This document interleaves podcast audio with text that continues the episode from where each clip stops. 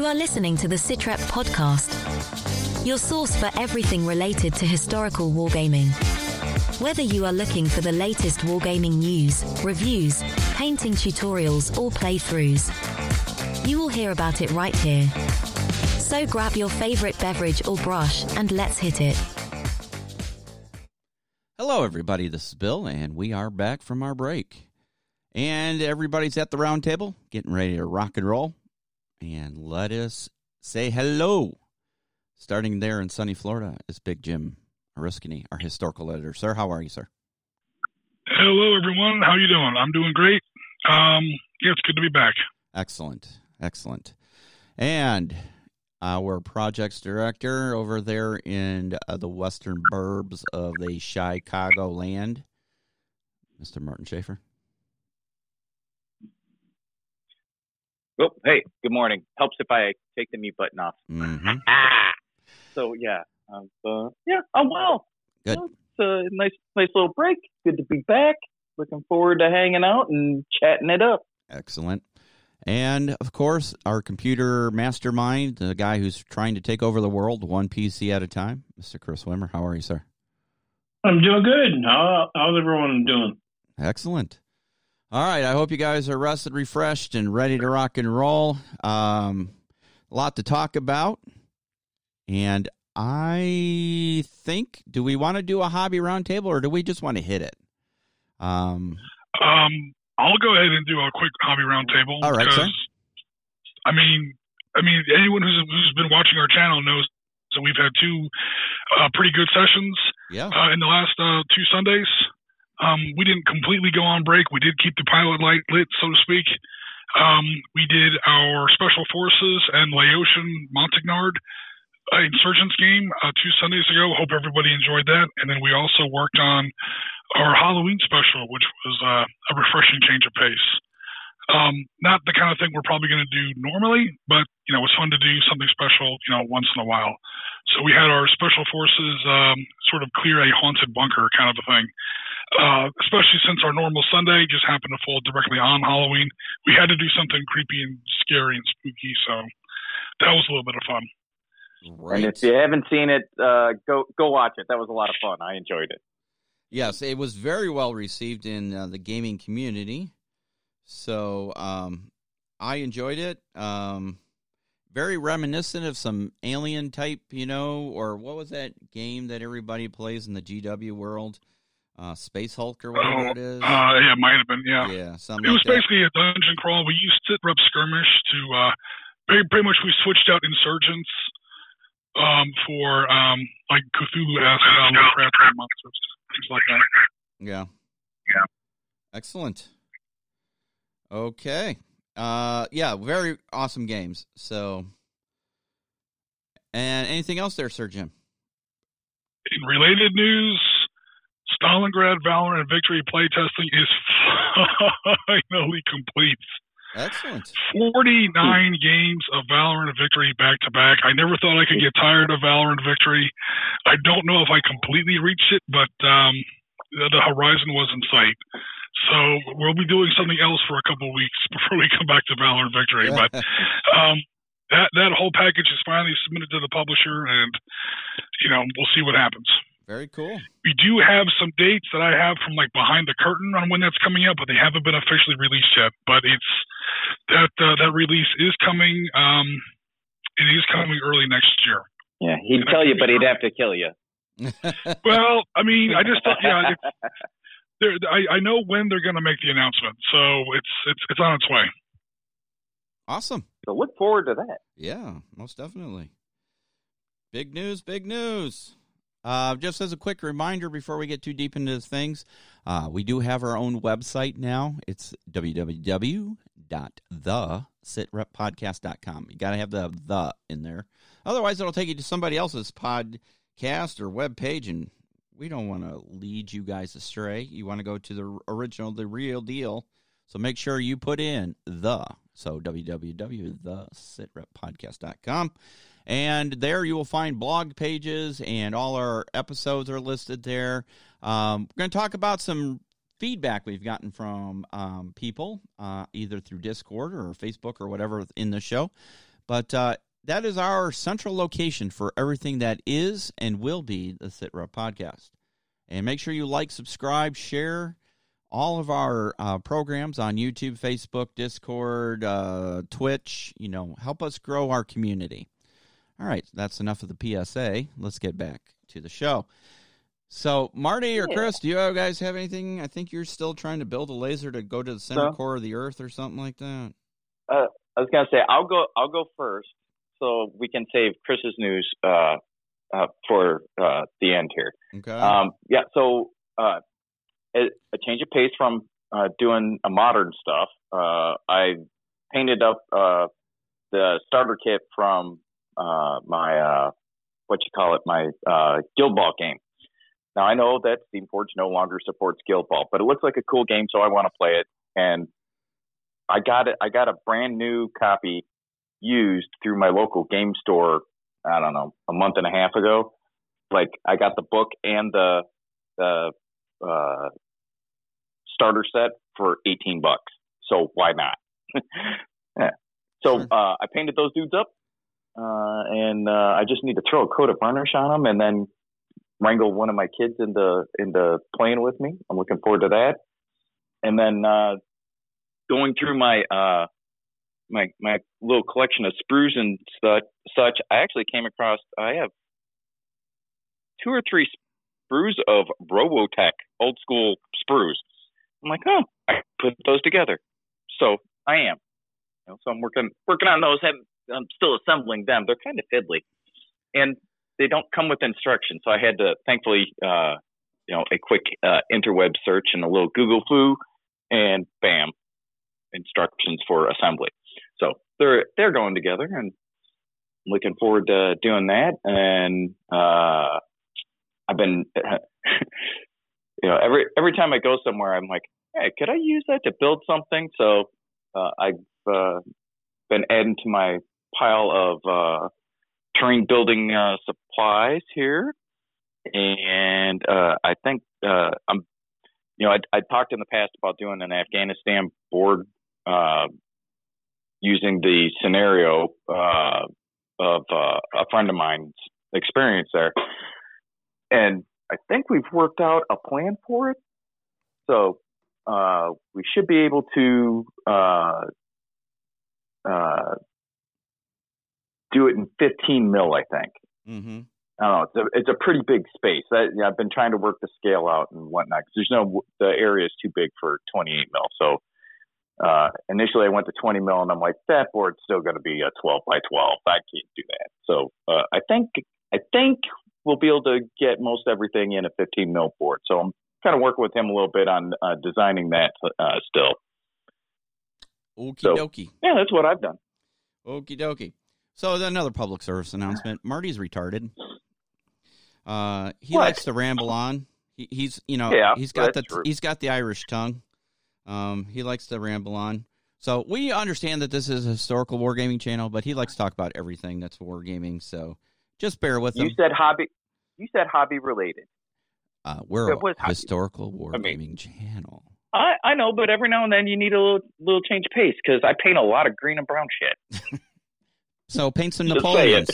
Speaking of Napoleon, holy no! Let's get into that one right now. So, you know how I have all those big, big boxes of uh, American Civil War in that uh, unique uh, warlord scale for epic battles? Yeah. They just came out with Napoleonics in the same right. scale. Well, scratch that off the news then. Sorry, but I, I couldn't. I couldn't help myself. No, no, but no, we'll, we'll tell us a little bit about it then. So yeah, if you guys have been following along on this channel, you know I backed the. eh, This is going to get me to my other thing, but uh, I backed the pre-order bundle for Warlord Games Epic Battles American Civil War set. You got a ton of stuff, right? In this, it, they call it twelve millimeter. Um, I don't know if it's really twelve mil. It's closer to fifteen in my opinion, but th- that's just me. Anyway, I still got a lot of crap to paint and put together. Let's be honest. You know, yeah, like yeah, like three thousand pieces. a, a lot. You know, and I'm going to be honest with you guys.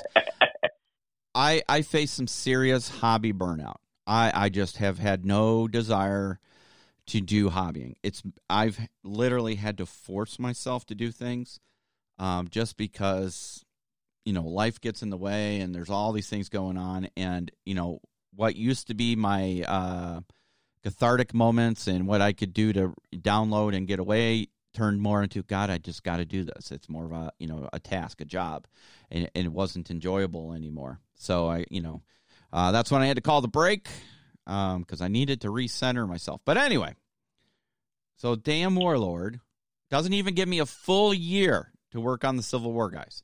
Not even a full bloody year. And they're already coming out with Napoleonics in the same scale. And they had a pre order bundle that's like $800. And I don't even remember what's in this bundle. I'm going to pull it up while we're talking. But I clicked on it to see, you know, the availability, what's in it. And it said it was already unavailable. And I'm like, what the bleeping, blapping, bleeping? Right? So I know I use strong language there. I, I, I thought you were going to say that uh, when you clicked on the link, it said, Welcome back, Bill. We've scheduled your order for delivery on. That would be cool if it just, hey, you're in our special club. Yeah. Uh, yeah. So didn't uh, didn't John talk about that at Little Wars a little bit? He alluded to that. Yeah, he did. So it was coming.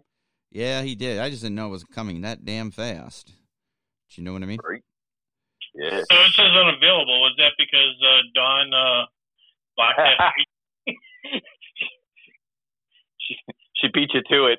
yeah, right. Uh, let's see here. Uh, da, da, da, da, da, da, da, da, da, da. Yeah, anyway, so you get this amazing bundle. And of course, I'm trying to do this on my phone while we're speaking. Epic battles. And er, would you. Everybody wants to. Bloody hell. Okay. Epic battles, Waterloo. All right, I can accept all the damn cookies. God bless America. Now go back. all right. I'm having a moment, guys. Nothing wants to work right. Nothing at all. Who is this at all you speak of?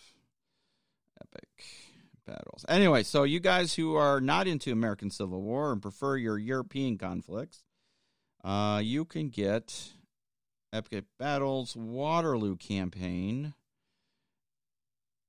And well, all they have a pre-order bundle is 280, but I saw one that was like $800. And they had two starter sets of everything. It was like literally two of everything. And I'm like, "Holy crap." Because if anybody's ever played Napoleonics, you can never, ever, ever, ever, ever have enough of anything. How many guys were at Waterloo, Jim? Um, Waterloo was actually one of the smaller ones. Uh, was about uh, eh, depending on how much you count the Prussians, anywhere between 150,000 and almost a quarter of a million. And, and that was a uh, smaller uh, bundle or battle. One of the yeah, Leipzig was good God coming up on past four hundred thousand. Holy crap! Um, was probably the largest single battle.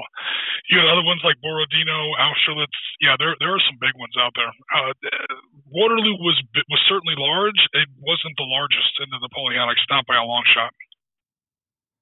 That's crazy. So anyway, I mean, honestly, I think Leipzig had four armies at it, but yeah, it was it was a huge, huge fight. Um, that's the one that actually defeated Napoleon. Uh, some people call it Waterloo. Eh, well, I, Leipzig was the one that really kind of destroyed the idea of the French Empire and kind of ended those wars.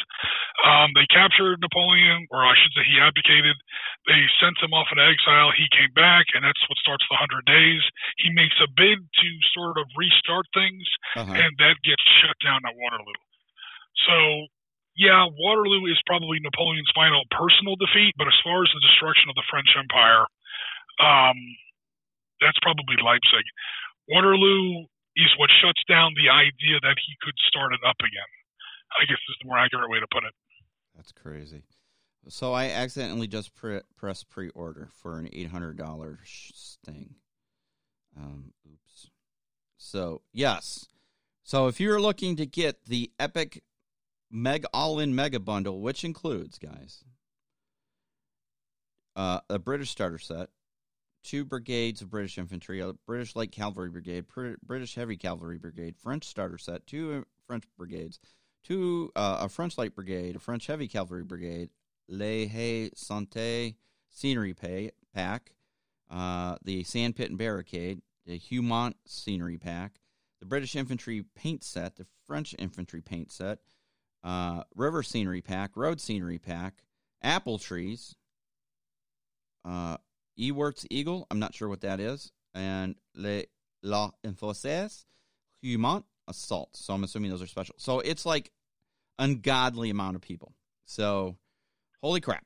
Uh, what what was that unit about the eagle? Uh, let me bring it back up here. It looks like it's some kind of special edition guy. Uh, it's called. Uh, that that might be the French eagle. It's kind of like a standard bearer or a, or a command unit or something like that.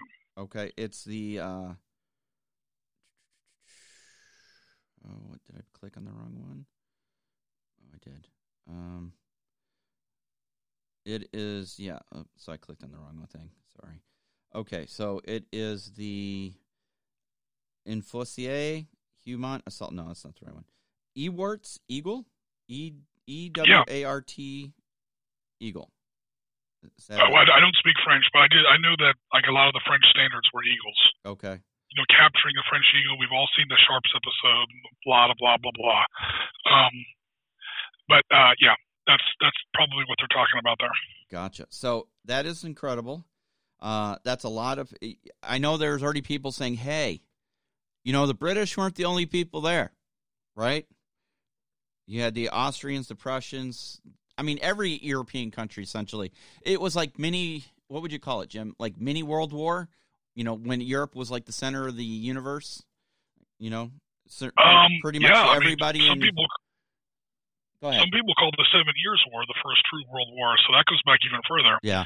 So yeah, um, I'm trying to think. I, there are some people out there that know a hell of a lot more about this than me. I don't know if there were any Austrians at Waterloo. There were definitely Prussians, and even the uh, even the Allied army was made up of all. I mean, it was an Allied army. It wasn't just the British, and um, the uh, French army wasn't just French. Yeah. I do believe their uh, the majority of their cavalry, especially their lancers, I think they were Polish. Um, so yeah, there's a lot going on there as far as different options for um, factions, uniforms, nationalities, and things like that. There you go. So, Marty, going back to your thought, when you're looking for something to, more colorful to paint, you have the Napoleonics. And I have a really good reference that shows how to paint all the different uniforms of all the different, you know, armies and brigades, battalions, whatever. So, you know, if you're ever looking to do a little bit of color, Don't don't don't we need to do the blue and the gray first? yeah, Like but it's you know. blue and gray. I mean, seriously, and it's 12 mils. So you know, spray it down, give it a little bit of sp- blocking color, and you know, give it a, a wash, and bada bing, bada boom, you're done and ready to go. I know. I, I I'm going to. I think. Um, just saying. I know because here it- this is going to lead to the next point, guys. We're changing up our programming a little bit. Wednesday nights is no. Again? No, hold on a minute. Oh, now. okay, all right. Hold on a minute now. Sorry, sorry. So These Wednesday nights. are coming hard and fast. Wednesday nights, we're no longer going to have regularly scheduled programming. It's just too hard for all of us people who have real jobs uh, to, you know, try and get something out, especially if we're trying to do it live. You know, if it was pre-recorded and we had it in the can, that's one thing. You know, you can schedule it; it goes. Um, so we're going to reserve Wednesday nights for special events and members-only programming. Members-only programming, you ask? What is that? Eventually, part of the website will be a members only area and you will be giving special access to um, you know members only uh, criteria um, programs and video things. And so wednesday nights will be special reserve for our members.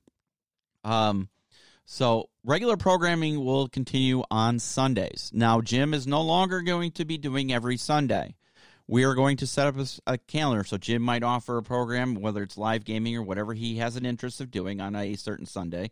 And then the next sunday i might do a painting thing or a game review. So you know we've had some really good feedback from you guys out there. And i wanted to talk about that too because this all ties into how we're going to run the uh, sunday programming. And let me bring up discord because we had some really good feedback on discord um, about Sundays, right, Jim? We've had some really good stuff on that. I'm trying to remember. Was that in? Uh, oh yeah, here it is. Okay, so Void Strider said he'd like to give his two pennies worth. Uh, unfortunately, he can't dedicate as much time as he would like to watching the live streams, and he had some other thoughts. Um, doing game and rule set spotlights, easy enough to do. Uh, I, I've been, you know, wanting to do these more. Um, it's something we can do within. The plan is to go between 30 minutes to an hour max as far as game spotlights and rule spotlights. As part of like a rule spotlight format, we would look at a rule and do like a simulated action. So, like, okay, this is how this attacks. We would simulate it, you know, with some minis or whatever. Uh, attending large group wargaming events and giving coverage. We did that. We did our dry run at Little Wars in April. We plan on doing more. Again, COVID is really freaking everything up.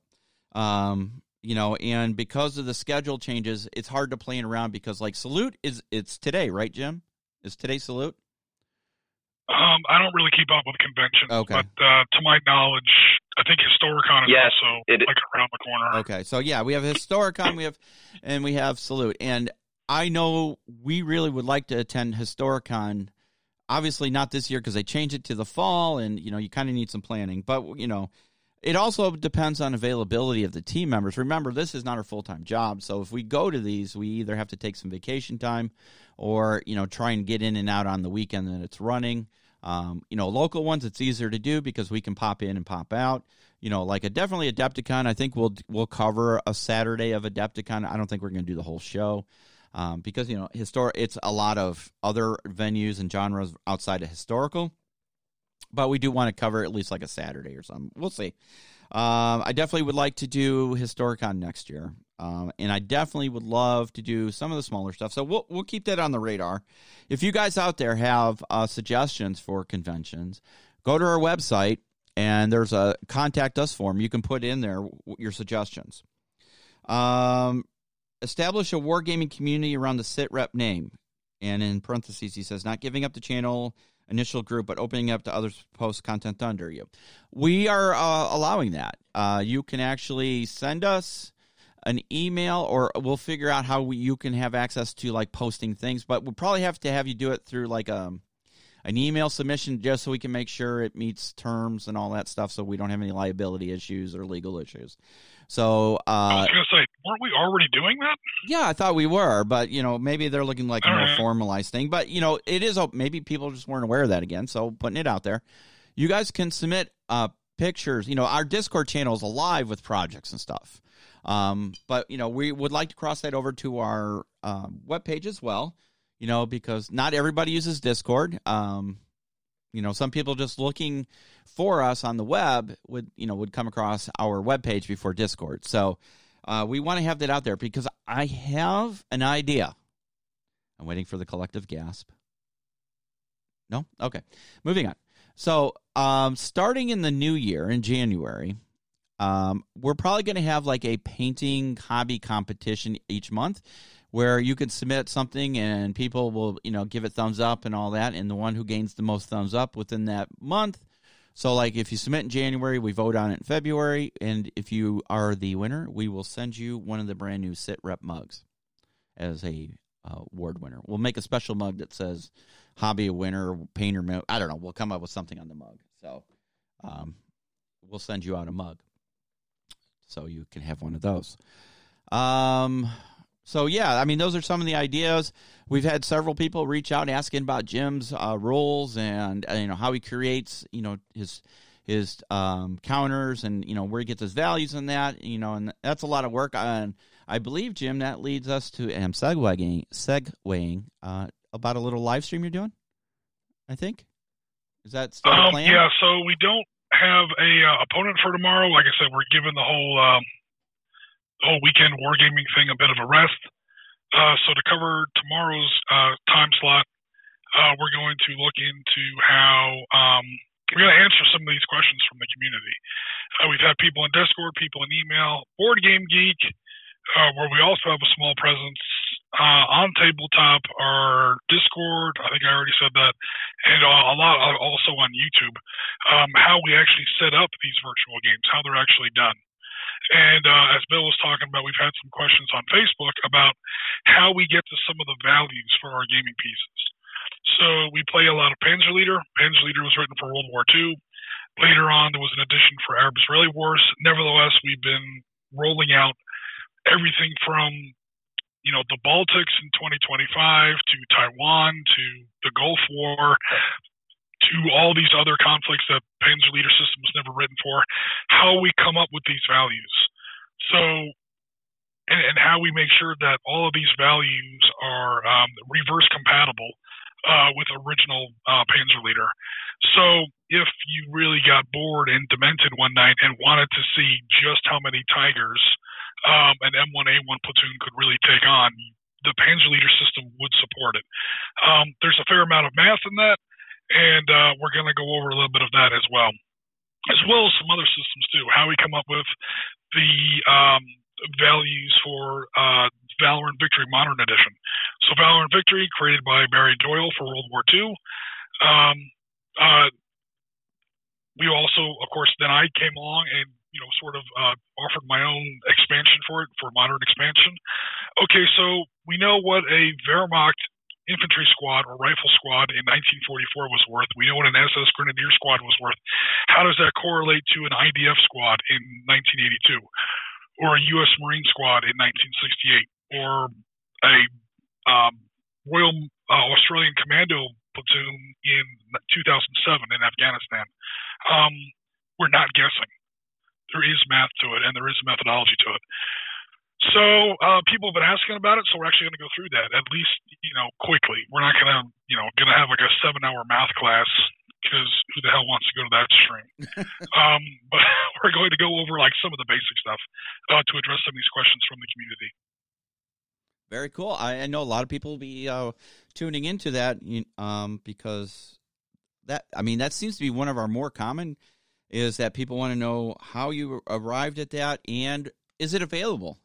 Um, you know, your different maps and counters and stuff so they can play it. Um, I don't know. Maybe at some point we can put a collection together and, and, like a members only access, have those stuff available for people. That's up to Jim. It's his creation. So, you know, um, we will see on that. So, uh, for now, the short answer is join our Discord. For yeah. the love of God. um, we do have people who have orders in. Um, it's been a very, very bad month for me. I don't want to get too much into what's been going on in my personal life, but it's been a it's been a rough month, and honestly, I didn't go on break along with the rest of the team, so I'm actually going to be going on a little bit of a break going forward from here, yeah. um, at least for like a week or so. I have some family stuff I have to take care of, um, but there are some people that are you know, we we're going to be creating stuff uh, for people uh, in Discord um, at least at first. So, like specific things that people are asking for. So, Mashby, out there, if you're listening, I haven't forgotten about you. I promise you November. It's going to be in November. We are going to start working on those maps you were asking for. So, um, yeah. And then again, uh, Discord has a great file sharing uh, me- uh, mechanic or um, uh, the capability. So, for PDFs, uh, counter sets, stuff like that. If you're really interested, um, you got to join the community. You can't just you know be like uh, you know a, YouTube commenter who says, "Oh, give me this for free," and right. get nothing back. Yeah. You know, join our community. You got to join our Discord. You got to interact with us. Um, we can't do it if you don't ask. And um, yeah. So uh, other than that, yeah, we should be able to accommodate uh, most requests. Uh, I don't think I'll get too many, but if I do, I'll let you guys know. Uh, the time is going to free up a little bit more because, uh, like I said earlier in the podcast, that Valor and Victory playtesting is finally done. um, so I, I, feel like the sun is starting to come up a little bit. Uh, Jim's as, celebrating. He's got a little end zone dance going there. I'm not kidding, man. That was uh, I've been working on Valor and Victory Stalingrad since research started, I think, in May, and uh, it finally finished. Um, shit, while I was on vacation, I was doing this stuff in a beachside hotel room uh, we finally wrapped this up uh, like late October. So it's been the bulk of 2021 has just been sunk into this project. It's been a blast. Uh, the people that I've been working with have been absolutely amazing. They've, I mean, I, I, I ask questions and the publishers back to me like within sometimes like half an hour. Um, it's been, it's been great to work with. Um, yeah, and again, I'm really looking forward to how this how this comes out. Again, it's Valor and Victory for the Eastern Front. So far, the Valor and Victory PC game is only Western Front, and it's only some of the rules. Um, so the Eastern Front, obviously, the Russians were you know literally 90% of World War II actually happened, is you know coming out soon. Um, and then what we've created here on the Sitrep podcast is going to be a little bit of the DLC that's hopefully going to be available um, in addition to, to the base game. Right. And that's going to be a 12 scenario pack just about the Battle of Stalingrad. Probably one of the greatest infantry battles as far as wargaming goes that you could come up with. I mean, terrain options, uh, trenches, tunnels, buildings, ruins, sewers, riverbanks um, anything but trees. There's very little green on some of these maps. Uh, what was left of Stalingrad, it was a sprawling city, so it was already kind of gray and concrete, and then it was burnt to the ground, and then the battle started. So yeah, a lot of ruins, a lot of blown up buildings. Uh, so it's been a lot of work through most of uh, 2021. Um, yeah, so hopefully I'll be able to, to, be a little bit more responsive to uh, community requests going forward. Very cool. Looking forward to all of that. Excellent. All right. Marty, is it news time? Well, before we do that, we didn't hit Chris on oh. his news, so we need we need the if nothing else, the laser update. Okay, the laser lasers. Yeah. All right, I need to get the the freaking laser uh, soundbite. So. Yeah, or pew pew. yeah. Right. Uh, yeah, it's going. The laser's going well. Um, you had to uh, go back and uh, replace some parts, strengthen up some things, uh, make some adjustments. Um, right now, going through the process of uh, putting a, a, skin on it to uh, help control the um, exhaust and fumes. Yep. Uh, which are considerable. Yep. Very cool. But yeah, it's, it's working. Awesome. Dr. Evil. Excellent. When you so soon we'll be able to make our own stuff with the freaking laser. We I was going to say, is that going to be mostly for terrain construction, or like what's it going to be used for eventually? You know, yeah. I have one simple request, and that is to have yeah, sharks with freaking laser beams uh, attached to their heads. Now, evidently, my psychotic colleague informs me that that can't be done. Or acrylic Can you remind me what I pay you people to, for? Uh, Honestly, you know, throw uh, me a uh, bone here. I, I think what I want to take a, a, shot at trying to design like my own little MDF buildings. You know, kind of like uh, you know, I made the the buildings for our uh, mutated uh, sea bass. Uh, really? Ukraine game. Uh, are they out of foam? Well, could it? Can you know? Can I uh, pull that off in a uh, design program uh, such as RDWorks or, or uh, Lightburn, and then we can make it out of whatever material we want that we can cut out of the laser. Yep. Um, that uh, foam trays for the miniatures. Yep, yep. I've already designed that. Nice. I've designed one one size of those. I mean, but yeah, that that that's a test project that I want to make. Uh, kind of selfish because I need foam trays for my little dudes. So how are you going like those out fruit. with the laser? Oh, just so uh, kind of the process on that is the actual foam part uh-huh. uh, that goes around your dudes. Uh-huh. It's just a sheet of foam that you put in there. You tell the laser where to cut, and it it cuts it. It doesn't it because it burns so fast and hot. It doesn't melt it really, right? Like uh, like it, if you had a, a torch or something or a hot knife. Is it burning uh, through the whole piece of foam all the way through? Because you know, like on some tr- foam trays, it only goes down like it, half the depth, and you know. Well, what you see with a lot of those is it burns all the way through, or they cut all the way through. I don't know how Marty's doing his, but even the ones that I've seen, the, uh-huh. the ones that you buy at the store, there's holes cut in it, and then there's a second, almost like a floor piece. Oh uh, yeah, that's true. Yep. exactly. Yeah, that's that's our plan is to is to do it that way because the the bottom piece uh, will be of a different material that's a little uh, little stiffer than the foam. Yep, yep. So that way it's got some structure to it, and it does. You know, you don't go to lift it out and it flops over, and all your dudes fall on the floor. Excellent. All right, so there's a video right there, guys. Ding. Just like that. Yeah. Yeah. Soon, soon. Uh, sooner than later. Yeah. Yeah. Okay. Gotta, gotta finish. No, like, go ahead. Like, like Chris said, though, gotta gotta finish building it out. Otherwise, uh, you know, the house smells really, really bad, and you know, uh, Lord knows the health effects from all that stuff. Uh, sure, none of them are good. How can it smell bad? Hmm. All right, cool. We'll be definitely looking for that. All right. So, uh, we ready for some news? Yes, hit it. All right. So, uh, I got a little bit. I didn't. I didn't go super super deep for this first one back, but there are some things that uh, caught my eye and that I wanted to make a mention of. So, uh, uh, da, da, da, where we want to start here? Uh, the uh, uh, hold on, my computer's. Come on, come back computer went to sleep. Hold on a second. There we go. All right. So, uh, well, that's not the one I wanted. Whoop, there we go. All right. Uh, so the first thing I want to talk about was uh, Flames of War. Okay. Has uh, Bulge American Forces on the Western Front, new book uh, that's out. Uh, and this uh, specifically is uh, looking at uh, September of 1944 you know, the Allies have gone across France. Patton's Third Army is poised to strike into Germany itself. Fourth Armored Division's in the lead. Uh, you know, Hitler's uh, new Panzer brigades were diverted to meet the Americans in Lorraine. Mm-hmm. Uh, so, uh, you know, it, the setting is uh, uh, early December 1944. It kind of seemed unlikely that they're going to attack.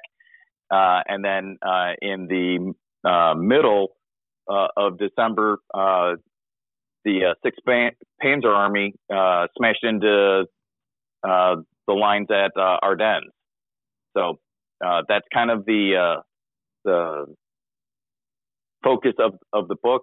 You know, they talk about Bastogne as well, where you know we know the 101st was located. and then the siege being broken by the arrival of the Fourth Armored Division. So, folks that are interested in that, uh, you can go to uh, the Flames of War page itself, flamesofwar.com, and uh, just click on uh, Bulge American and mm-hmm. Uh, see more about that book. And they are doing their uh, launch party for this this weekend, actually. So I think it's, hold on, pull it up. It is actually tomorrow, November 7th. and they're going to do a live launch uh, and they're going to have a battle report, a hobby hangout, Q and A with the studio. Uh, they've got a Twitch channel going. If you go to their uh, webpage, you can find uh, all that information uh, for the link to Twitch and whatnot. But the the live launch will start tomorrow, November seventh. It is let's see what times here. Uh, uh, 8 a.m. Pacific Standard Time, 3 p.m. GMT for the Brits and 4 a.m. for our friends in New Zealand. So, sorry, Kiwis, you got to get up really early if you want to mm-hmm. participate in that. Uh, although the live battle report uh, uh, starts four hours later, so uh, you know, uh, noon Pacific time, 7 p.m. GMT, and 8 a.m. Uh, New Zealand time. So that that one might be a little easier to make. Gotcha. Uh, they also uh, for that their little hobby hangout thing. There's a uh, a link that you can submit questions to. So if you're interested in doing that, by all means, please hit them up. Right. Uh, they also have a whole line of uh, of products uh, that would go along with that, and that that's as far as I can tell, that's all existing stuff. I don't think they've released anything new in particular with this, but you know if that's your if that's your jam, go to Flames of War and check them out. Uh, uh, so uh, Black Powder Red Earth, if you're familiar with the graphic novels, yes, uh, has created a 28 millimeter game. Yes, they have. So, and uh, the core rule book has dropped. Yeah, uh, if you were uh, if you're on uh, their Patreon, uh, you've already had access to it for like a week. Uh, but the paperback version is now available on Amazon itself. So you can go to Amazon, type in Black Powder Red Earth, uh, and then uh, you got to find the core rulebook because all their graphic novels and stuff are available on there as well. So you want to make sure that you're looking for uh, uh, the Black Powder Red Earth 28 millimeter core rulebook, uh, mm-hmm. Unforgiving Close Combat in a Failed State of War, and uh, I'm very interested in uh, in getting that. That looks like it's going to be something that's super cool, and they are they intend to flesh this out uh, to be a the total package with uh, miniatures, game tokens, and a book uh, within the next year. They they said it's coming in November 22. But speaking of miniatures, Spectre Miniatures already has a range of uh, black powder red earth. Yes, uh, it's got their uh, fire team member guys, but I imagine that they will be uh, probably expanding that. I don't know if that uh, uh, if Black Powder Red Earth, uh, you know, Jon Chang, the the author there, if he is working with Spectre to do the miniatures for the game or how that's going to work. So to be determined there. But you can, there's already some dedicated dudes for it that you can use. So that looks super exciting. And I believe our friend uh, Chris Long already has a copy of, of the rules. So maybe we can get him to share a little something on that. Yeah, there you go. And then uh, a couple of Kickstarters I wanted to talk about. Uh, Delta One Zero, which is uh, a game that uh, that I got last year. Uh-huh. Uh, Operation Black Winter was the uh, box set. Um, they have a, a follow up set coming out on Kickstarter, and this looks pretty interesting. It is. I am just happy clicking all over the place. Hold on. There we go. so uh, they say highly detailed modern miniatures to reinforce the factions of Delta One One Zero Black Winter starter set. Uh, but the uh, Operation Frostbite here will uh, uh, expand uh, your faction, so you know you'll have more some more Eastern Bloc guys as well as the United Kingdom peacekeepers. And do, do, do, do. I'm trying to pull up the pledge levels here. Ah, here we go. All right. So, uh, Operation Frostbite itself, uh, which includes the uh, expansion packs for uh, the UK and uh, the, the Russian dudes, is 79 bucks. So that's uh, that's not too bad. You get a bunch of figures there. if you are looking for an all-in and you didn't have the original box set and you wanted to do that, uh, 210 bucks. So you get the uh, the original box set plus the expansion. And then they've got a whole bunch of uh. They're adding Spetsnaz dudes, uh, a bunch of them. Uh, they uh, there's a set of night fighting rules, so you could uh, uh, now uh, conduct all your operations at dark using rules. They've got some upgraded cards for the for the figures, as well as command order cards and uh, some fog of war type rules and then a, a bunch of add-ons, which are primarily the ability to buy the individual teams that uh, are being produced, whether they're from the first set or the uh, second set. There's some, there's some pretty cool, cool miniatures. They they did a good job on them. I, I enjoy them.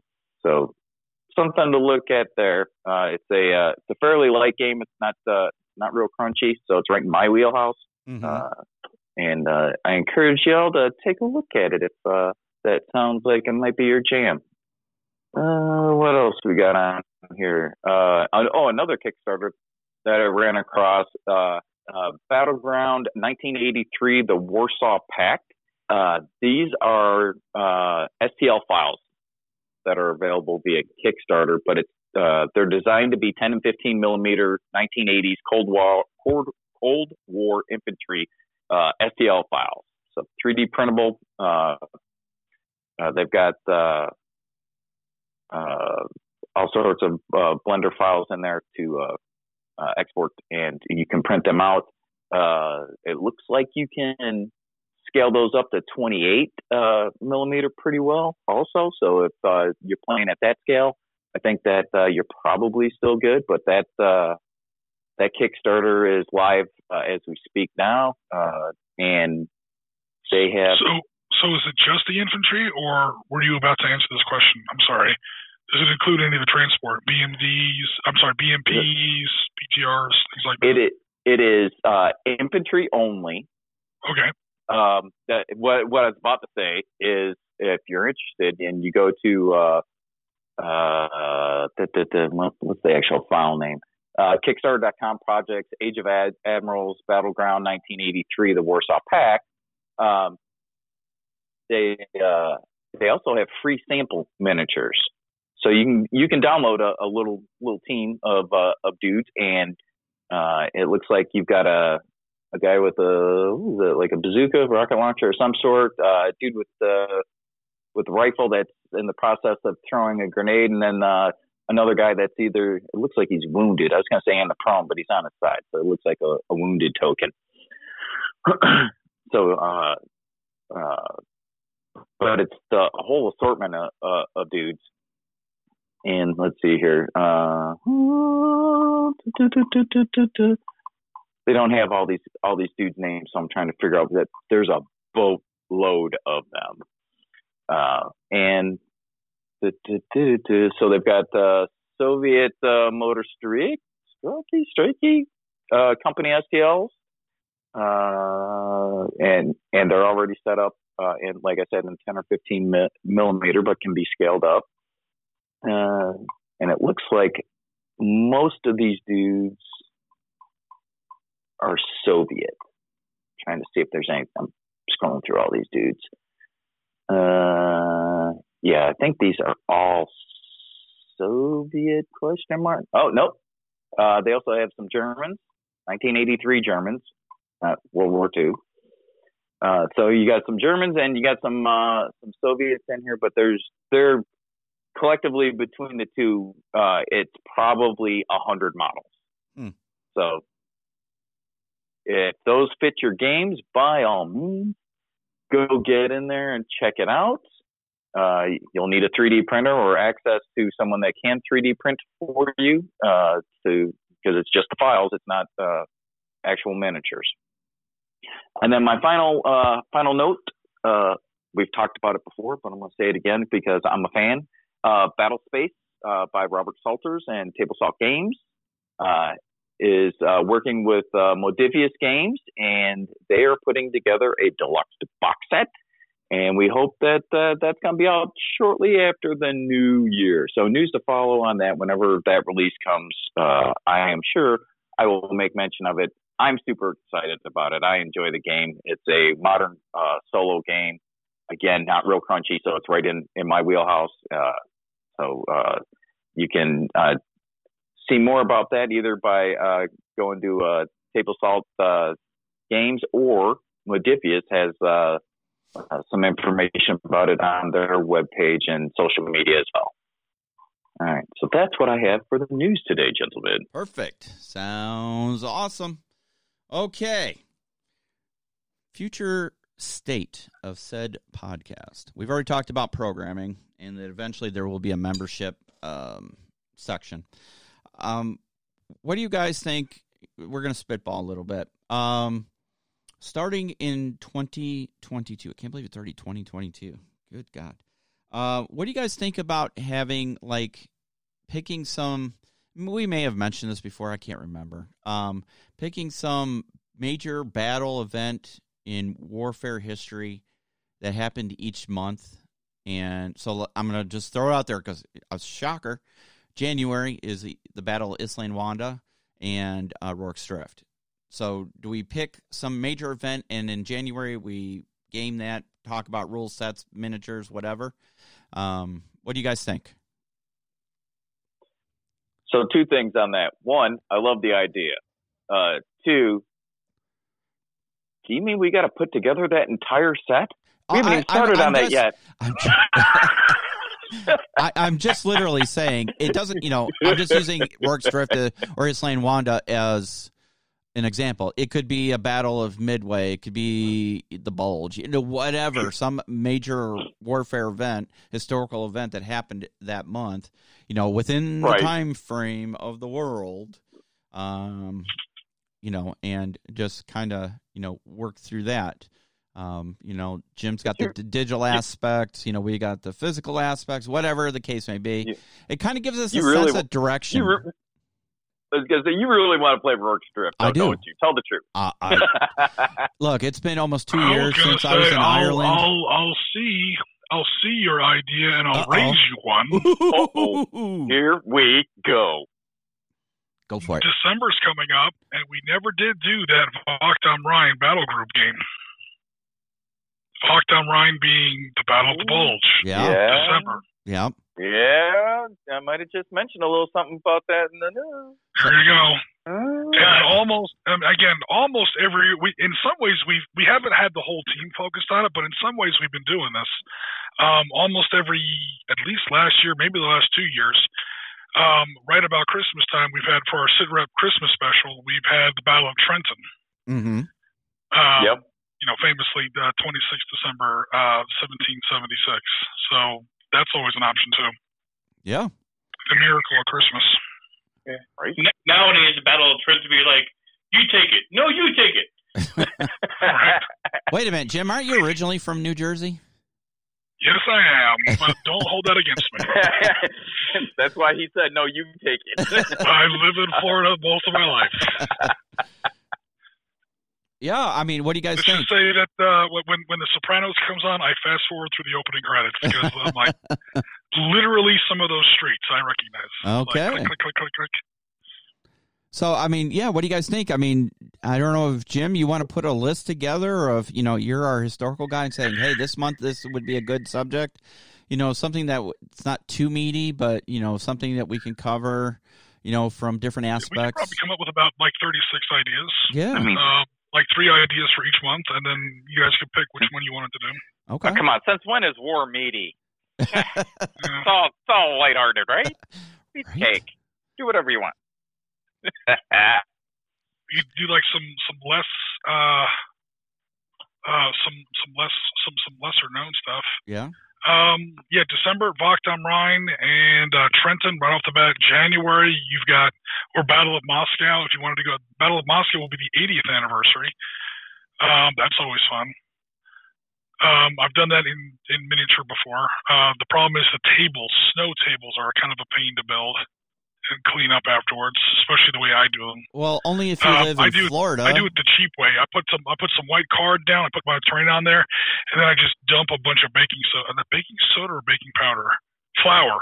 I just dump flour everywhere, and my girlfriend hates me. um, but it does make for yeah. hey, we, we can go old school and just play outside. Exactly. That's what I was going to say. Out here, we can just do it outside in the real deal. Cool. yeah, that sounds pleasant. Yeah, I'm I'm sick that week. Just so you know. I hope all that meltwater doesn't mess up your miniatures. Better have a good coat of varnish on them. Uh, yeah, I mean, so why don't we look at putting a calendar together for 2022? Uh, Jim, like you said, if you want to come up with different options, you know, we'll like choose three, and then we pick one, and then we'll put out the calendar for people so they can go, ooh, that's that's something in my wheelhouse for that month, you know, and then we can kind of figure out, you know, how those, you know, we have those theme months, and we still haven't forgotten about Butter Bar to four stars. Um, we haven't forgotten about it yet. You know, we need to start uh, honing that in too. So, um, but yeah, I, I, I would really like to see some direction, you know, in our in our projects. Um, so, and the, I, well, and I go ahead. Uh, yeah. I was gonna say, I, I think that uh, you know uh, the you know uh, focusing on a battle uh, a month for you know something historically that happened in that month could also lend itself to some of our community feedback where we could uh, talk about the rule set that we would use for that game. Right. So kind of kind of get a twofer out of that. Exactly. Well, yeah, it would be you know what rule set would you use, review it, miniatures or you know board game based or you know electronic version, virtual whatever the case may be. You know, you could have a little bit of this and a little bit of that. Um, yeah. You know, we could have one. The games that we've been playing on Sunday, we do go into the rules quite yeah, a bit. Yeah. Um, so I don't know. Maybe they're asking for different rule sets. I think or... so. I think you know, just like you know, Spectre rules. Uh, uh, Ultra Combat, um, Force on Force. You know, I think they're. All right, looking... So, are you guys going to be filming those games? Because I can't do those games. Yeah, those those we can do. You know, the the yeah. stuff that actual physical rule books because I I don't mean to pat myself on the back, but I probably have them all. So, um, yeah, because you're a hoarder. Uh, shut up! I'm not a hoarder. I'm a collector. Oh, okay. Sorry. He's a hoarder that paid a lot for his stuff. Then. There's a certain couple words I'd like to express to you, but this is a family show. yeah, to bring it back on track, if we do uh, Battle of Trenton, though, I do say that uh, Jim needs to go back to his uh, original uh, accent. I don't no, know. no. you spent most of your life in Florida, though. Do you really have an accent? Of, I don't. Honestly, I don't think there were too many New Jersey troops in the Battle of Trenton. Ironically, well, mostly fact, uh, Massachusetts and Connecticut. But yeah. uh. I'm talking about you. Oh, I know, I know. Um, but was there a Jersey accent back then? They were all British. Yeah, and again, I think there were a lot of loyalists in New Jersey as well. So I get don't, don't steal my fun. I want to hear. That's it. That's you know. I'll do my best, Tony Soprano. How about that? There you go. Because you know, my uh, no, I'm not going to say it because I upset people from New Jersey. I was going to say, you know. So now you're going to say it. Okay. I'm going to say it. New Jersey accent, but knowledgeable. Whoa. Whoa. knowledgeable. Uh, Shots fired. You're, say, you're saying you're saying to, um, uh, James Gandolfini didn't do a correct New Jersey accent. He did a Tony Soprano accent. Let's be honest. He, he did a great accent. I'm just saying knowledgeable about history and stuff like that. Oh God. Um. Yeah. Oh, like to Marty's point, I don't know what the New Jersey accent even was back in those days. Goodness. Hey, so that means we can make it whatever we wanted, right? Because there's nobody from back then that's going to tell us different. Yeah, this is true. Now, Marty and I have both been to uh, Fort Dix a number of times, and I can tell you, the people that we dealt with there, not knowledgeable at all. Uh, no. flag on the play, they were all Army people. Well, most of them.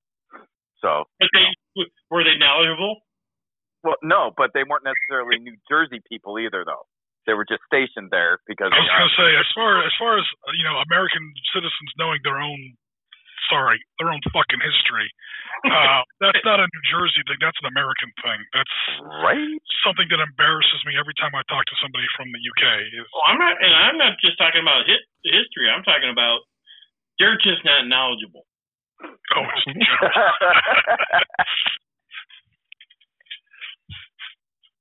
yeah, it was. Yeah, there were some interesting times there. Yeah.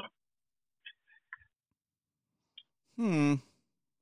But yeah, uh, I like that idea. I think that's uh, that'd be good. We can kind of take a look at the calendar, see what uh, what interests us, what's uh, what's feasible and doable. Obviously, I mean, you know.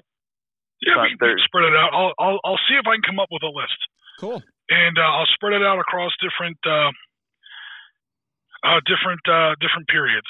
Um, so it's not all you know World War II. It's not all modern. Um, but yeah, there's there there are some choices. I mean, Trust me. Yeah. Especially when you, we've already we talked about this in the past. Especially once you get into the summer months. Yeah, you have like ten season. times more options. But even yeah. in January, I mean, Battle of Cowpens, Battle of Princeton. That's just two in the American Revolution. Is one dollar. We already talked about Rorke's Drift. Um, the close of Stalingrad. Um, yeah, trust me, there, there, there's plenty. Absolutely. Yeah, yeah there's Jim, no there's question. no shortage of source material. Mm-hmm. Jim, yes, I have a question up? for you. The rifles that were used in the uh, War of Independence, the American Revolution, those were flintlock, not percussion, right? Uh, in the American War, in the American Revolution, War of Independence, yeah, yeah. Okay. yeah. Those are definitely still all flintlocks. They weren't all rifles by any stretch of the imagination. Right. Yeah. Um, there were really only three rifles being used. There were the American rifles, and I'm they're basically civilian weapons, so like no two rifles were the, were the same. Sure. God knows, like you beat them yourself in your barn. So the basic Kentucky slash Tennessee slash Pennsylvania rifle, yeah, we get it. The, the Patriot Widowmaker. Um, you got the Hessians, who did have Jaeger brigade or Jaeger companies, which sort of had like a short carbine that was technically rifled, and then technically you had the uh, the Ferguson rifle. Um, if I'm saying that correctly. Hopefully, I didn't just totally botch that name. Um, this was the eventual commander at uh, Kings Mountain. Okay. Was uh, the guy the guy who right. invented uh, yeah, he he was Sharps Rifles 40 years before Sharps Rifles, and he's also the guy who supposedly had George Washington in his sights, and by all rights could have killed him, and basically said, "I just don't feel like it. That's not what gentlemen do." Um, Battle of Brandywine, 11 September 1777. Um, if he had pulled that trigger, we'd have somebody else on our on our one dollar bill. Um, yeah, but even then, his Ferguson's rifles. I'm again, I'm hoping I'm getting that name right. I'm going to go ahead and Google that, make sure I'm not totally botching that. Um, just to kind of check up behind myself. Um, yeah, those are really the only rifles that you have in the American Revolution, but they were all flintlocks as far as the firing mechanism goes. I'm looking at ordering a rifle kit. Yeah, Ferguson rifle. Okay, cool. Mm. I had the spelling wrong, but I pronounced it correctly. So you guys. because there's a famous British general at Fort at, that fought at uh, Saratoga, uh, uh-huh. Fraser, and I always get Fraser and Ferguson mixed up. So I say Fraser's rifles and uh, Corps Commander Ferguson, and that's obviously switched back to front. Yep. So I just wanted to quickly check that, make sure I didn't make a jackass of myself here on recording. So cool. I, I, if we do like Trenton or something, I think I'm going to order a flintlock rifle kit, and we can do a video thing on what it actually looks like to shoot one as we build it as part of our yes. content. But anyways, yeah, I think it'd be a good idea to you know each month have a, a kind of a event that we center around because um, that would give us direction for you know what we do, um, and I think that would be awesome. So. Because I I do enjoy like you know Jim and I we did Kings Mountain we did the Battle of Kings Mountain, um, you know yep. because I actually visited the real battlefield and I was quite impressed um, at what it really looked like versus what you see in a book or you know hear about. So um, it was very humbling to be yeah, honest with you. Uh, especially for the American Revolution, we don't have many of those battlefields left. Yeah. Um, I think the battlefield at White Plains is a strip mall now. Uh, you know, Trenton is probably a Costco. um, you know, no, seriously. I mean, yeah. these towns were so small back in those days. Trenton was like literally like 40 buildings and uh, the battlefield took place right down the throat of King and Queen Street, and then the city has grown around that. And they didn't, you know, I mean, it's the, the actual battlefield of Trenton is under probably 20 feet of asphalt at this point. So, you know, they just just couldn't save it. But Saratoga is still there. Uh, Kings Mountain is still there. Um, uh, not really there. Um, uh, the, the the ground and terrain is still there, but most of the trees have been cleared yeah. for um, you know, for farmland. So if you go down that road where Herkimer was ambushed, you're like, how dumb or blind was Herkimer to be ambushed here in the middle of this, you know, 15 acres of open field? Well, at the time, it was like almost Mekong Delta level forest, you know, closing around both sides of those fields. So the battlefields, even if they're still there, don't look the same. So if you can go to a place like, you know, Saratoga, uh, the town of Saratoga no longer exists. You have to go to Saratoga Springs, which technically isn't in the same place.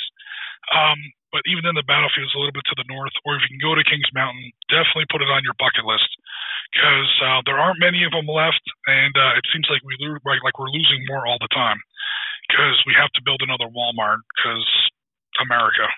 Um, to say nothing of Civil War battlefields. I think Civil War battlefields have a little bit more protection, um, but our American Revolutionary War battlefields, they are they are few and far between. Mm-hmm. So the fact that you got to visit Kings Mountain is definitely awesome. Yeah, I was, right. and they have a really nice museum there and everything. So it's it's really humbling and awesome.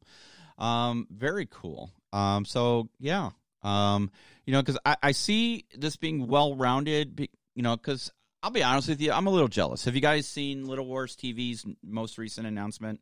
They're going to Nam, right? They're doing the Mekong yeah. Delta, right? I believe, if I'm not mistaken. So they have a yep. nice looking table, yep. and, they do good quality work.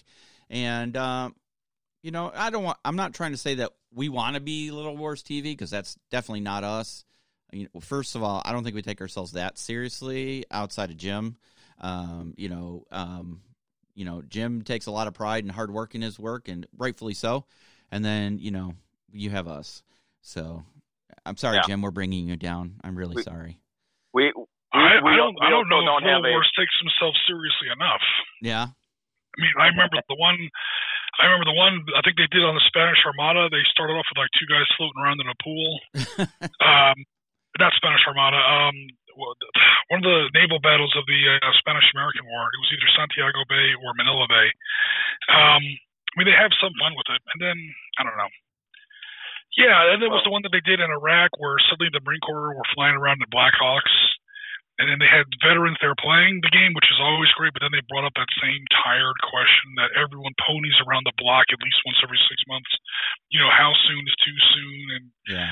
you know, do veterans not like playing war games? Well, we got a whole group of friggin' veterans here, but uh, that's just one of those things that, that gets you some views. You yep. know, you have to to put that question on the leash and walk around the block at least once every year or whatever. But yeah, um, yeah, but I mean, I've met them at uh, Historicon. Uh, yeah, I mean, their Gettysburg table was phenomenal. Uh, yeah, uh, it was pretty cool. I believe that was Altar of Freedom. I might have the system wrong. Um, but yeah, their their their systems, their their their their table was great for sure. Awesome. You know, well, they, they also have the advantage of having a uh, dedicated building for their club, right? That they're able to do all this stuff at where you know essentially we we do this out of our homes, and you know, you're not putting a huge table in my loft because it's not that big. Uh, oh yeah, I mean, I'm I'm holding it together down here with uh, a dining room table and an iPhone. I mean, um, I I could do a dedicated club space. Just saying, could.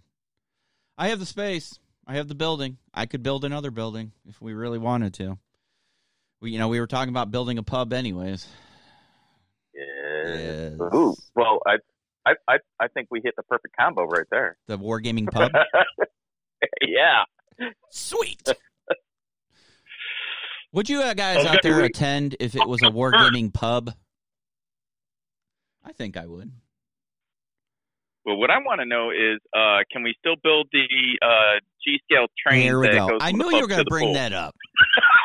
Every time we talk about this, the only expensive part about opening a pub is the actual liquor license. But right? uh, other than that, I don't know what liquor licenses are like up there, but down here, that's going to set you back a lot. You know, to be honest with you, Jim, I've been seriously thinking about opening a pub. I, I mean, seriously, not just for sake of conversation, because I'm I'm really getting tired of being in medicine, you know, in in uh, healthcare. It's just wearing you down, and I'm like, I want to do something where I know I'm not going to make a ton of money. Let's be honest, you know, unless you have some great franchise opportunity. Um, but uh, something that, you know, if I had a good pub, not a bar, a pub where people come and they and socialize, and a wargaming pub would be awesome, or at least like a couple nights a week, it would be wargaming night or whatever. Uh, that that's actually a grand idea. But yeah, I'd like to. So have, yeah, start a wargaming club at the pub. That, uh, that yeah that goes with the the pub. Right. Yeah. Yeah, and, and you know how veterans are so opposed to drinking. Exactly. And I already have the name oh, yeah. for the pub. I, I, think I told you guys this Saturday night. Sir Robert Peel's would be the name of the pub. Yep. That's right. No broken windows. That's right. so yeah, I mean, so many grand ideas, too many ideas, and not enough time or money. But uh, yeah, I like the theme, uh, monthly thing. We, you know, so uh, we can work on a list. We'll start putting that out there, so you guys out there in the audience would be able to see what's coming in the month of what. Um, so yeah, I mean, like Rorke's Drift is always a good one, or Isandlwana. So yeah, I mean, are you guys going to be able to build these tables? Well, I already have like the Rorke's Drift set. We already have the Rorke's okay, Drift cool. set. Uh, Isandlwana, did I back? I swear I backed something that was in like six mil or something, or I we could do it if we wanted to do Isandlwana. I would for this month because we're already in. Oh, God forbid, the beginning of November. Uh, you know, if you feel that Rorke's Drift is the way to go, Jim, then we would do. I have a board game of Rorke's Drift, go figure, and Isandlwana, and I also have the Warlord 28 millimeter version of Rorke's Drift, the the full set. So we could do a train build on the Rorke's Drift set. We got the board game, and I'm assuming Jim, you would have something, you know, either uh, like an op center or uh, um, a Va- Valor and Victory set or a Panzer, whatever. You know, obviously the virtual yeah. side. Um, I mean, we could try it, but it sounds like from the feedback, people are getting tired of my content. I don't so think they're getting. Tired. We got we got to get we got to get some more stuff from up there in Chicago. Yep. No, I agree. So I, am I'm, I'm hoping I'm hoping that this new Sunday format's going to work out. Yep. So um, we'll see. So yeah, I mean, we'll come up with the calendar. You guys out there, let us know if you have ideas or, or things like that. Also, again, we have a Discord channel, we have our uh, Facebook page, we have a YouTube channel, we have our website, and you're welcome to post things on the website in the blog pages. If you have a project you're working on, if you have a, a miniature or a model you want to show off, uh, you'll be able to do it there. And eventually, I'll build another page, and that will be the members page or you know the contest page each monthly, whatever you know we come up with. Um, so uh, look for that in the new year. Um, I think the rest of this year is just going to be honing out some plans for 2022. You know, so we can hit the ground running. Um, I would like to start uh, recording some stuff so we have stuff in the can that we can just pump out, you know, and be a few weeks ahead of things. We, so yeah, we're we're we're also uh, looking forward to Savage Frontiers uh, yep. coming out in January, Hopefully. and we'll need a a winner table yep. build for that. Yep. Any suggestions from the team for more movie reviews? Oh, I loved your and movie every, review. What did everyone think of that Battle of Britain movie review? I liked I it. Say, I, I, liked it. Yeah, Jim, I have another couple for you. Uh, I think you should right. do Bridge Too Far. Okay, I, that's that's definitely yeah. Because we're we're trying to start at least at first with some positive ones. Yeah, I know negative ones get more views because everyone likes to see people bitch and cry and whine and complain. and, um, but uh, just before we really start making uh, more enemies, uh, I wanted to uh, do at least some positive ones. Trust me, there are plenty of bad ones that we could uh, that we could well, do. Well, well, Jim, to kind of lean into your point, you know, because one of the things that I like most about uh, the the movie review that you did is you explained how somebody could look at this and kind of use it as a reference for their gaming. Right. You know, so so I think the positive yeah. ones that do a good job of being that reference are are really good topics that makes sense. Yeah, that, that's kind of the conceit because again, we are a wargaming channel. We, we're not really. A, I mean, we're a history wargaming channel, but we're not a history channel. There's a, a slight difference. Sure. I wanted to make make sure that we definitely get a. Uh, uh, a wargaming angle into the movie review because, like it or not, and Oriskany definitely does not. Um, when a lot of people go to start gaming in a certain uh, historical genre or, or uh, period or conflict, the first place they go is a movie. And um, you know what? I'm going to start turning into the skid because I'm I, I can sit there and you know old man yells at cloud. um, you know that's, that's not going to work. Stop looking at movies. Movies are not historical documents. Stop being a Thermian from Galaxy Quest. TV is not a historical document. Um, no, but you know what? But rather than that, we can at least you know look at some. Okay, look, this is the kind of movie that you should be. You know, if you want to use it as a gaming resource or as like a beginning uh, gateway into a new uh, into historical gaming in general, or into a new maybe uh, new period, here you go. Or if it's not such a hot movie, there are still going to be some good things about it. Even really, really bad movies are going to have some positive things about it. Pay attention to A, B, and C, and just ignore the rest of it. You right. know, those kind of things. Yeah, yeah, for sure. You know, because I, you know, because that's kind of what I, I think I liked the most about uh, the movie review you did. I'm like, oh, okay, yeah, I see what he's saying here. Oh, I get it. Yeah. You know? Yeah, like the different planes that were really there. Um, the movie, the, the movies, the planes that that movie had were there. They did a pretty good job on that. It wasn't perfect, but it was pretty damn good. Um, especially considering it was, you know, way before CGI. They can't just render a perfect ME 109 or a BF 109E. And um, it was just okay. There's a bunch of other planes you could use, and this is why, if you're going to play the Battle of Britain, say in I don't know, blood red skies or something, you should probably have your Spitfires in threes and not twos, and you know uh, things like that. Yeah. Um, things that the movie uh, that movie really paid attention. It had some awesome technical advisors. They they weren't they weren't playing around when they made that movie. They, they actually they, they did a pretty good job. They they took it very seriously. Yeah. Um. So yeah, some movies like that I think first, just to make sure that I, there uh, is one movie I have to have you do, Jim. There's one. Okay. The Patriot. No, no. Yeah, you, you yeah, gotta be fair. this is where you have to cut in. Okay, this is what you have to do. You have to, you have to when, when you're posting this video or this, this podcast, right when you say that, you have to uh, cut to hard cut to Luke Skywalker clinging to the pipes at Bespin. No, going, no, no, no. They just, he just falls off the pipes. Oh, uh, oh my God, the Patriot. No, I will not do the. you I'll do the Patriot to. like later after I after Yeah. I do like a couple good ones.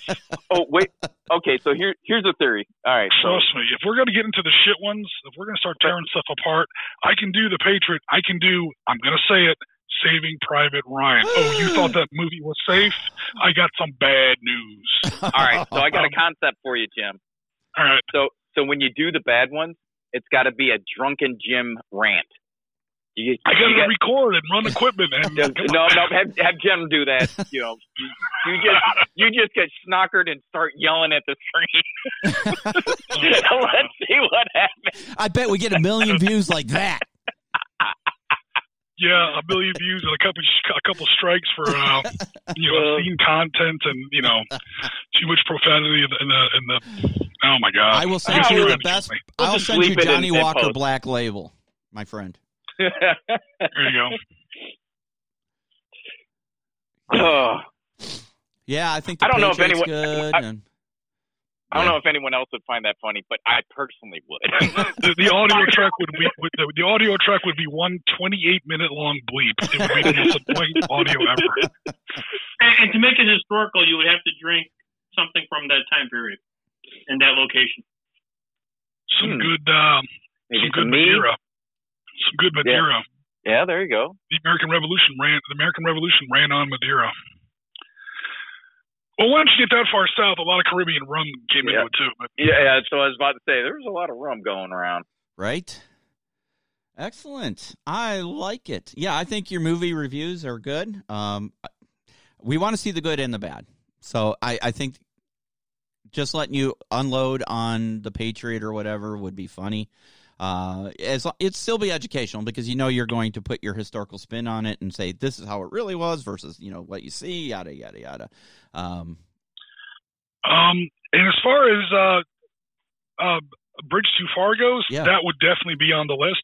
It might not be the very next one because I don't want to do like two World War II ones in a row. sure.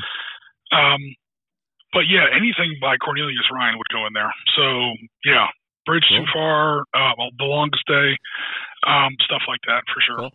Hey Chris, I have an idea for a movie review that you and I could do. Uh, well, I was thinking uh, Tropic Lightning. Well, no, I was thinking I, I, I was thinking Firebirds. There we go. We'll get my dad. Oh, yeah, there you go. Firebirds. What historical move? What battle did that represent? It was modern warfare. Modern warfare. Try to drive around and get video of me, the pains in my head driving, looking through the front eye. Uh, yeah, uh, it would be pretty funny getting my dad on and having him uh, comment on that. You know, the old grizzled uh, army aviator, war, chief warrant officer. Yeah. I was gonna say, I, he, he would just keep dropping one-liners every now and then about how jacked up it was. That's not how they do that. Well, we'd be uh, that's a slippery slope because once we do stuff like uh, tro- not Tropic Thunder, um, once we do stuff like uh, Firebirds, next thing you know, it's going to be Airwolf episodes. Oh, not Yeah. air. And then once you start Airwolf episodes, now you're in the 80s. We're going to be doing Miami Vice episodes. Yes. Hey, there's a All right. shootout here. It's technically historical combat. It's modern. And, and you know Bill's going to want to be on scene. Jim, you just you just exposed Bill's master plan. Oh, I, I know. I, I, I That's log where on you're to trying our, to go I log on to our Sitrep podcast YouTube channel. I see all the suggestions for Miami Vice. I know what's going on behind the ah. scenes. I'm, Miami Vice, only the greatest TV show ever on TV. I I don't disagree. It was groundbreaking. It was amazing. All right. Well, that's food for thought. Uh, any last thoughts, guys, before we close out today's show? It was a great show. I appreciate everybody's energy. And uh, to all you guys out there in the audience, we appreciate you hanging with us. Um, make sure you like, subscribe, all that good stuff you do to help our channel grow. P- buy merch. We got some really nice uh, shirts out there and mugs. Um, I got to go and redo some things. Like I bought the uh, forest green uh, pullover sweatshirt, and it has black printing. Can't even really see it real well, so I need to change that color up to probably gray. Yeah, I have the, the, the pub glasses and the coffee mugs, and they're awesome. Yeah, the pub glasses especially are really cool. So um, very uh, get yourselves one of those guys. Um, and I need to get my head out of my fourth point of contact because Jim, I still have to send you your care package. It's sitting in the box in in my uh, office, so I got to get it. Somebody in the audience, go back to our podcast and count the episodes we've mentioned that. I think I think we're up to like four or five. I, I was gonna say the over under. Uh, we'll draw the line at four. yeah, there you go. All right. I got two words for you too, Jim. Uh, so, yeah, yeah, yeah. I've got a couple in Oh, return. wait a Go minute. for it. I, I Jim, I need your opinion on something before we close Okay. out the show. Did you see the little uh, news blip about the uh, British Royal Marine Commandos out in California who made the Marines surrender? Yep, I did see that, and I was Yep. a little heartbroken, especially when I heard where it took place. Twenty nine fucking palms. We even had home field advantage, What and happened? uh, we. I have no idea. I don't know the details. Uh, The prince probably got our guys fucked up the night before. Just, yeah, they just Um, bait, baited yeah, them don't out with the boxes of crayons. I would say that that, that the British Royal Marines are an actual special forces unit. yeah. Marines are just like you know uh, Grunt. above. I won't say elite, but the average Marine like brigade or whatever is is you know like top tier, but just but at the same time not special forces. They're elite military. Yeah. Yeah, they're really So- good grunt. I don't know what happened. I don't know the details. I don't know how big the battle was. Um, it must have been a small battle because again, we're talking about Royal Marine Commandos. They don't really organize in really big groups. Sure. Um, but but I honestly don't know the details.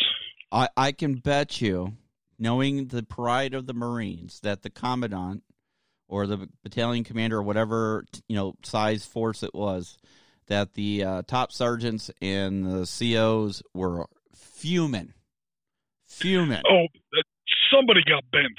Yeah, somebody's Right? Somebody's doing some IPT uh, outside the barracks for about you know till the end of the fiscal year. I mean, Yeah. they're I was gonna say they're still doing it. yeah, they're still there. Yeah. You Roll know, left, belt, roll right. Make them flat. Yeah. Just start pushing. Yeah. So you know But uh, the Marines now have a crosshair on the Royal Commandos. You know at the next Yeah. war game, the Marines are going to be coming out just teeth gnarling and you know revenge bent. So uh, Well, the Marines are going to use their one actual advantage in that we're an actual branch of the military, i.e., we organize by brigades and divisions. yeah, So the Royal Marines might find themselves outnumbered about a thousand to one.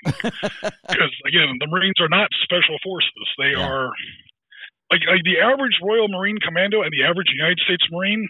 Put them head to head, one on one. Obviously, that's like a Green Beret or Delta Right. Force. It's it's a different category of uh, of, of soldier. Or um, Marines aren't soldiers, but you know, a different category of, of combatant. yeah, Um, with the idea that, again, I don't know what the scale of the of the skirmish was, or the exercise or whatever, but the idea that a Marine unit of any kind of uh, decent size, again, I don't know if it was a squad, a company, a, a battalion, a brigade.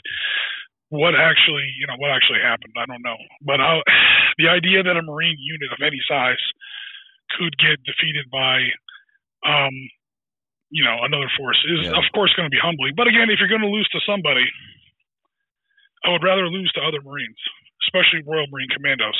yeah. Because all kidding aside, those guys are no no friggin' joke. This is true. true that. That's true. Speaking So- of Marines, Yeah. we we almost we almost forgot to to mention this. Uh, so I will now, Jim, to you and the entire Marine Corps, happy birthday. Oh, thank you very much. I was Um, at the Marine birthday again. it's coming up. It's coming Tomorrow. up. Yeah, there there are going to be cakes cut by swords all across America tonight. There you go. Um, is it are are they celebrating it now? Because I think the actual day is November 10th.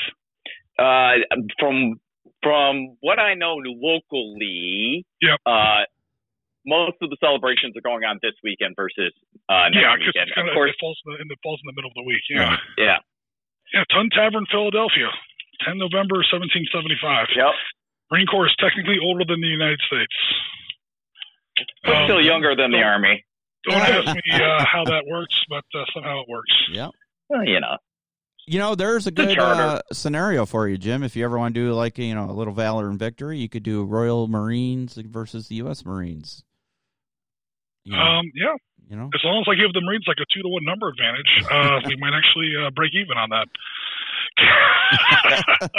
I'm not trying to be a smartass. I mean, yeah, head to head, yeah, you know, head to head, one on one, yeah, yeah. Um, if I was going to put the Royal Marines up against someone in the U.S. military, I would put them up against a Green Beret, against a Delta Force, you know, right. against something like that. Because um, again, the the average or a MARSOC, I don't know. Was do we know like who in the Marine Corps actually got defeated? Was it one of our line battalions? Uh, let me see if I can was find it? anything about it while we're waiting on it. But uh, let's see, Marines versus. I, I don't want to hold up the stream. No, no, I, I, I literally, yes, I have heard about it, but I, I don't know any of the details. Oh wait, U.S. Marine Corps robust report that Royal Marines dominated in training exercise. Uh, yeah, but who? What what what was the Marine unit that was the U.S. Marine unit that was actually involved? I'm looking. So it was the Royal Marines 40 Commando, and uh, it was Marines from Second Battalion, Fifth and Seventh Marines. Yeah, so that's yeah, yeah, two seven two five. That's that's going to be uh, okay. That actually doesn't that actually doesn't surprise me. That actually doesn't surprise me, especially if the numbers were even close to even. And again, I don't know who was on defense, who was on offense, who was you know any of the particulars, but um, uh, nothing against the guys in those regiments, but those are you know Fleet Marine Force Marines. They're not you know MARSOC. They're not Special Forces. They're not Marine Recon. They're not mm-hmm. you know and they're up against guys who are legit, you know, tier one operators. Yeah. So, according to a uh, PhD candidate at the Department of War Studies at King's College, these kind of garbage tabloid articles, no one surrendered in the 40 Commando was teamed with U.S. Marine units, are the kind of thing that threaten future U.S. UK exercises. So it looks like somebody blew it way out of proportion and misrepresented it. So because it, it was a joint training exercise, you had British, Americans, what? Canadians. Uh, who else was in there? Uh, Dutch, uh, UAE. Is, so you know, is he is he insinuating it was a clickbait title to an what? article? no, the internet that never happens. so yeah, shocker. Anyway, it, it's good food for thought. You know, and that's the purpose of training exercises to test each other out, right? So no harm, no foul. Yeah, and again, given given what I don't want to say level, but you know what what tier Marines, uh, the U.S. Marines, you know, it sounds like they had there. Uh-huh. Um, and again, I'm not saying anything about those regiments. Right. Um, it's strictly like okay, these are you know Fleet Marine Force. These are like I don't want to say normal, but like regular Marines mm-hmm. um, up against. Uh, yeah, God, man, Royal Marine Commandos should. Yeah. All right. They're like like right up there with SAS. They're they're really close. Royal Marine Commandos are Royal Royal Marine Commandos have been kind of a specter as far as a huge warning sign to the actual U.S. Marine Corps as a branch of the U.S. military. Like, be careful, this could happen to you. Yeah. In that they may one day come back and try to make the U.S. Marine Corps only a special forces unit and no longer a branch of the military. Yeah. This is why the U.S. Marine Corps, until relatively recently, has had an absolute white knuckle death fear of creating any kind of special force unit within the U.S. Marine Corps because mm-hmm. it's like the first step on that path. They disbanded those Raider battalions like right in the middle of 1942. World War II was just getting started for us, and we said, you know what, we're not going to have stuff. Nope, nope. Royal Marine Raiders, or not Royal Marine, U.S. Uh, Marine Raiders, get them, get them out of here. You know, the U.S. No, they don't have them anymore. So the fact that the way that they even uh, the fact that they even established MARSOC later on in the decades is was actually a little bit of a surprise to me. Yeah. But for a while there, yeah, the Marines were absolutely deathly afraid of having any kind of special force because that's what they were afraid was going to happen. Somebody in Congress or somebody in the Navy or I mean, who knows what was going to happen.